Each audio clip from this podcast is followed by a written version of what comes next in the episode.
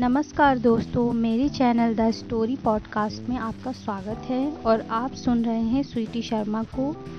और आज मैं आपको सुनाने जा रही हूँ कहानी जादुई फूल। कहानी शुरू करने से पहले मैं आपको बता दूँ कि इस कहानी की दो पार्ट हैं, जिसका दूसरा पार्ट आपको कल सुनने को मिलेगा।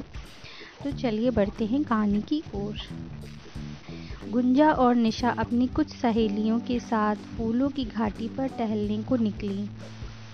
चंपा, चमेली, गुलाब की महक चारों ओर उस घाटी पर फैली थी। फूलों की इस सुंदरता को देखते देखते दोनों बहनें कुछ दूर निकल गईं और उनकी सारी सहेलियाँ पीछे रह गईं। एक जगह घाटी पर एक बड़ा सा लाल रंग का फूल था, जो बहुत सुंदर था, जो अकेला एक डाली पर झूम रहा था। गुंजा ने झट से उस फूल को छुआ तो फूल उसके हाथ में आ गया। वह एक जादुई फूल था। मगर जैसे ही वो फूल गुंजा के हाथ में आया, उस फूल के अंदर से एक मूर्छित कर देने वाला धुआँ धरती से आसमान की ओर फैलने लगा।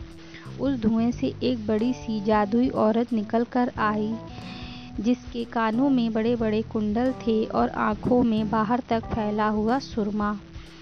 उसे देखकर वो दोनों डर के मारे सहम गईं। उस औरत को देखकर वो दोनों चक्कर खाकर ज़मीन पर गिर गईं और जब कुछ देर बाद निशा को होश आया तो उसने देखा कि गुंजा उस जगह पर है ही नहीं। उसने चारों ओर गुंजा को ढूंढा और आवाज़ लगाई, गुंजा गुंजा गुंजा, यहाँ तक कि वो जादुई फूल और वो जादुई औरत भी वहाँ नहीं थी।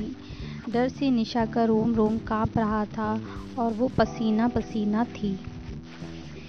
ढूंढते ढूंढते शाम हो गई, मगर निशा को गुंजा का कोई अता पता नहीं मिला।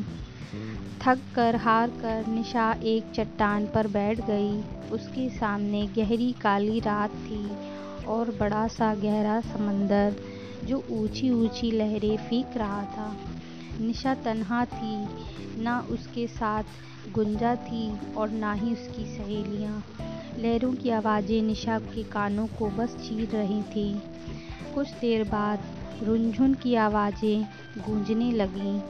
उसने पलट कर देखा तो कई परियाँ उसकी आँखों के आगे नाच रही थीं। निशा ने पूछा, आप लोग कौन हैं? तो जवाब आया, हम परियाँ हैं। रात भर घूमती हैं और थकान मिटाने के लिए नाचती हैं। सबसे बड़ी परी बोली, बांसुरी की तान पर हम थिरकते हैं तो मंगल होता है। मैं निशा हूँ, मेरी प्यारी बहन गुंजा कहीं खो गई है।